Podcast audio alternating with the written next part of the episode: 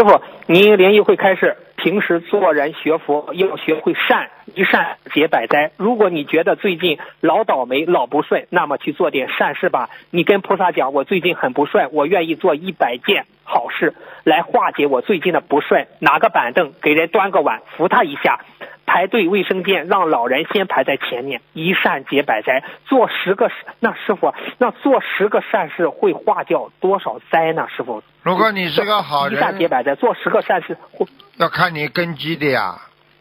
像师傅只要动一个好脑筋，做一想一个善事，我马上就灵验呀。像你们嘛，因为 根基不行，所以你们可能要做一百件，才能会有十件的功德呀。明白了吗？